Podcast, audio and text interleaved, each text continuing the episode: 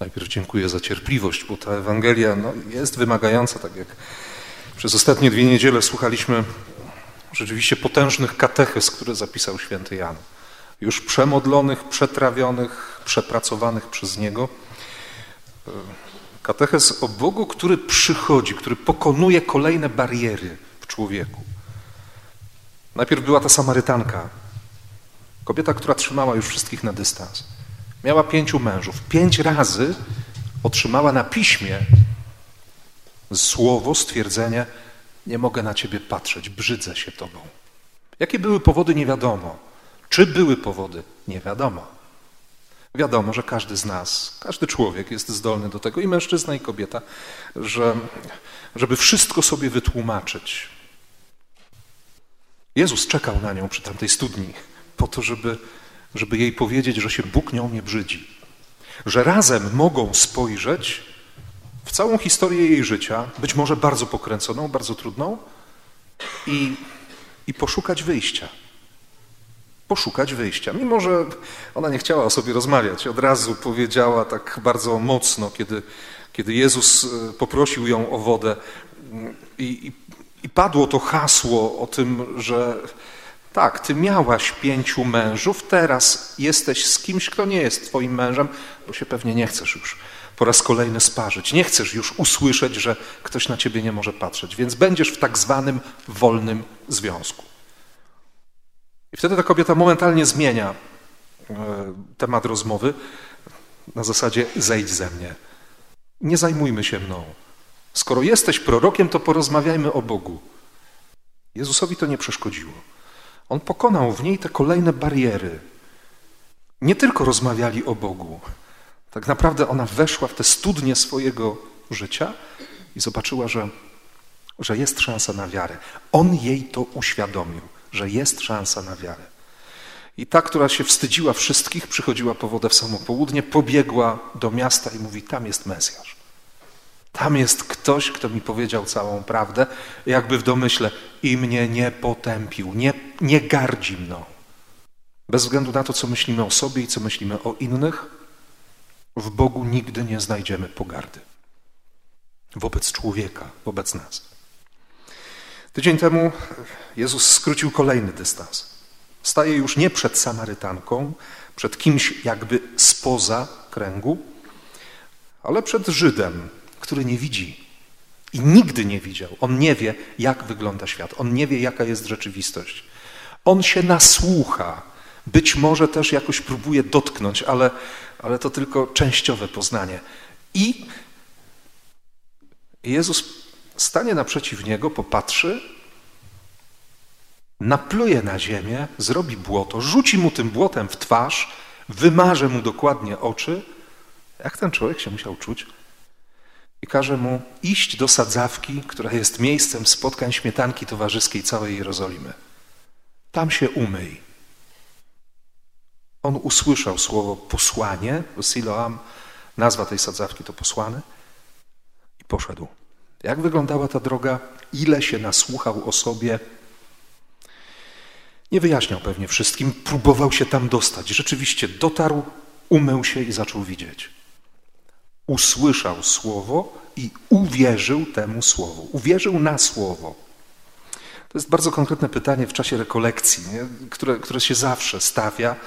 I, I, myślę, że każdy z nas, skoro już przeżyliśmy o wiele, znaczy wiele tych, tych, tych czasów świętych, wiele mo, momentów naszych rekolekcyjnych, pewnie wielu z Was o wiele więcej niż ja, y, to, to wiemy, i wy, i ja, my wszyscy wiemy dobrze, że, że to jest czas, żeby trochę pozbierać to wszystko, to, co się porozsypywało i jednocześnie usłyszeć w sobie, usłyszeć dla siebie to najważniejsze słowo, które Bóg chce wypowiedzieć wobec nas i o którym powiedział też e, ksiądz proboszcz na początku, mm, na początku tej Eucharystii.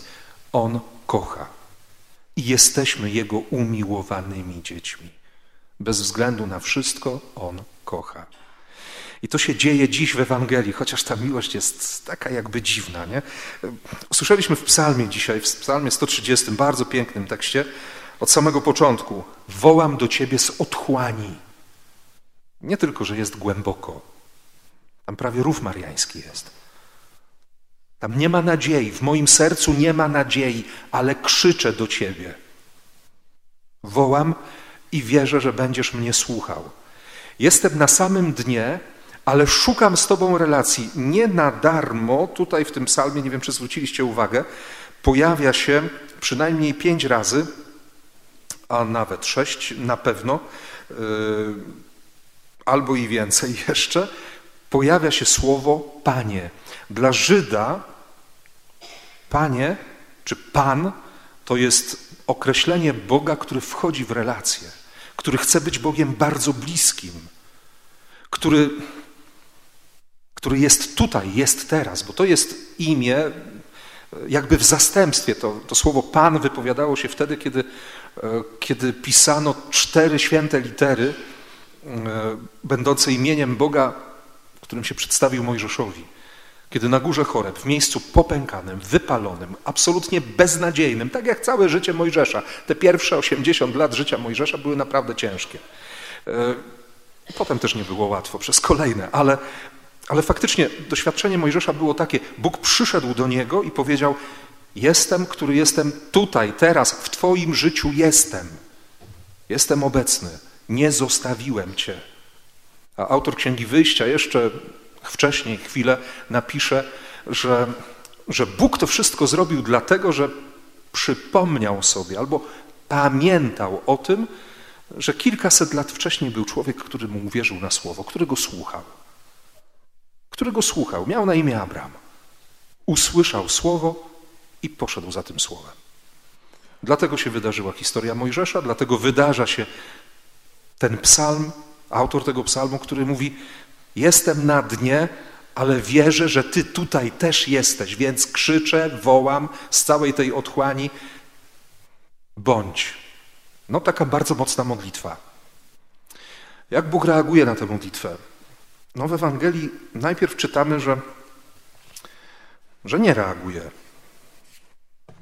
Usłyszał, że jego przyjaciel jest chory, że nie jest z nim dobrze i, i nie robi nic. A jeszcze posiedział sobie trochę. No, gdybyśmy mieli takich przyjaciół, w skrzypku na dachu e, jest taki tekst. No wiadomo, tam chodzi też o, o pewną relację Żyda, kiedy on sobie siedzi i, i tak rozmawia, zaczyna rozmawiać z Bogiem, jak to Żyd. Mówi tak, Boże, no wiem, że jesteśmy narodem wybranym, bo jesteśmy narodem wybranym przez Ciebie. Ale jak tak patrzę na całą historię tego naszego narodu, nie mógłbyś sobie wybrać kogoś innego? Dlaczego nas wybierasz? Może ktoś inny byłby ci bardziej bliski. To jak patrzę na to, co się dzieje w naszej historii, a jesteśmy przez Ciebie wybrani i podobno nas kochasz, to, to może zrezygnuj z tej miłości. Może nie tak. Może nie bądźmy już takimi przyjaciółmi. Ile razy myśmy powiedzieli tak do Boga? Kochasz? Naprawdę kochasz? Gdzie jesteś? Gdzie byłeś? Co zrobiłeś wtedy, gdy? No i można całą litanię wypowiedzieć. Nie? I, I, nie będzie to litania jakoś szczególnie błagalna, dziękczynna, e, czy tym bardziej ekspiacyjna. To może być cała książka albo kilka tomów skarg i zażaleń. Nie? Nas, nam się nieraz wydaje, że no tak trochę głupio, bo, bo dlaczego o tym mówić, albo no, no nie wypada. Marta dzisiaj przychodzi do Jezusa kiedy już się pojawił. Jeszcze do tego nie przyszedł do ich domu, tylko zmusił Martę do przekroczenia prawa. Ona powinna siedzieć przez tydzień w domu razem ze swoją siostrą i płakiwać brata. Zaraz po tym pierwszym pogrzebie tak było. Nie? Siedziało, przez kilka, siedziało się przez kilka dni po to, żeby, żeby opłakać zmarłego. Ona wybiega, wychodzi naprzeciw Jezusa.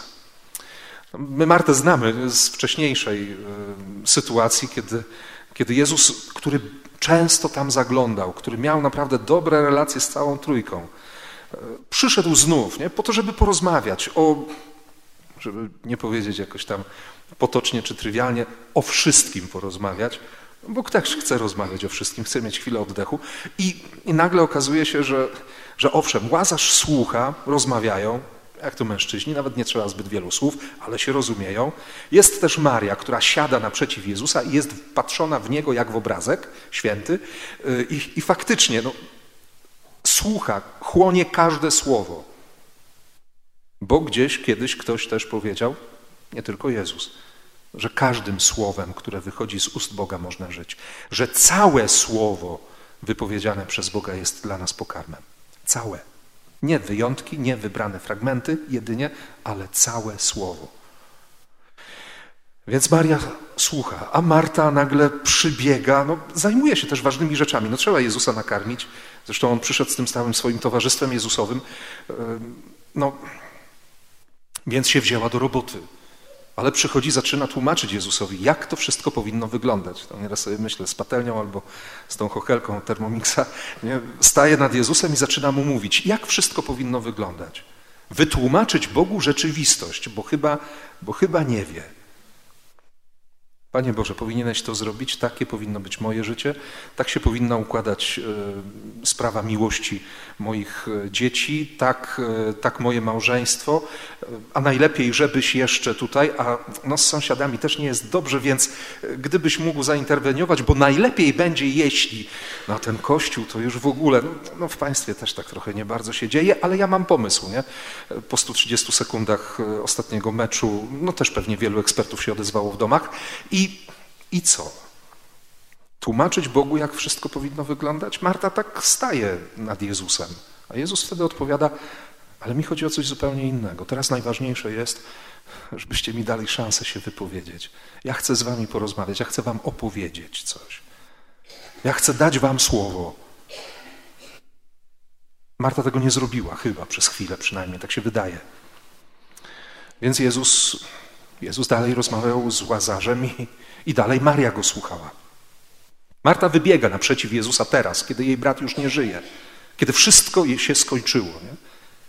I zadaje proste pytanie: dlaczego? Dlaczego cię tutaj nie było? Bo gdybyś tu był, to wszystko inaczej by wyglądało. Gdyby Bóg był, to obozy koncentracyjne, śmierć małych dzieci i tak dalej. No cała litania, nie? taka na podorędziu jest od razu.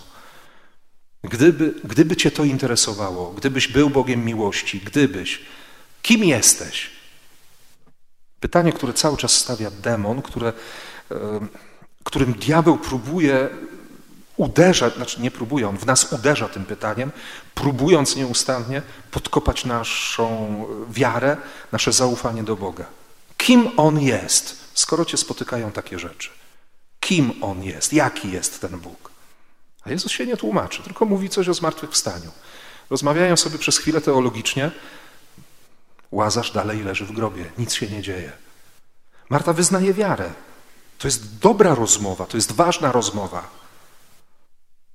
Ale ona idzie do domu i, i trochę bierze fortelem swoją siostrę. Mówi, tam jest Jezus i On chce z tobą rozmawiać. Jezus nic takiego nie powiedział.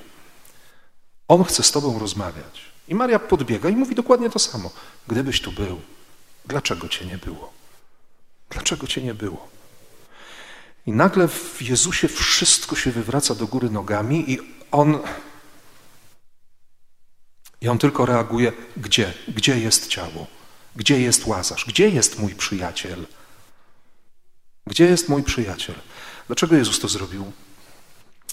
Może dlatego, że Maria miała wtedy dla niego czas, te kilka tygodni wcześniej, że ona umiała słuchać, że dawała Bogu czas, żeby się wypowiedział, żeby jej pokazał to, co jest Jego troską.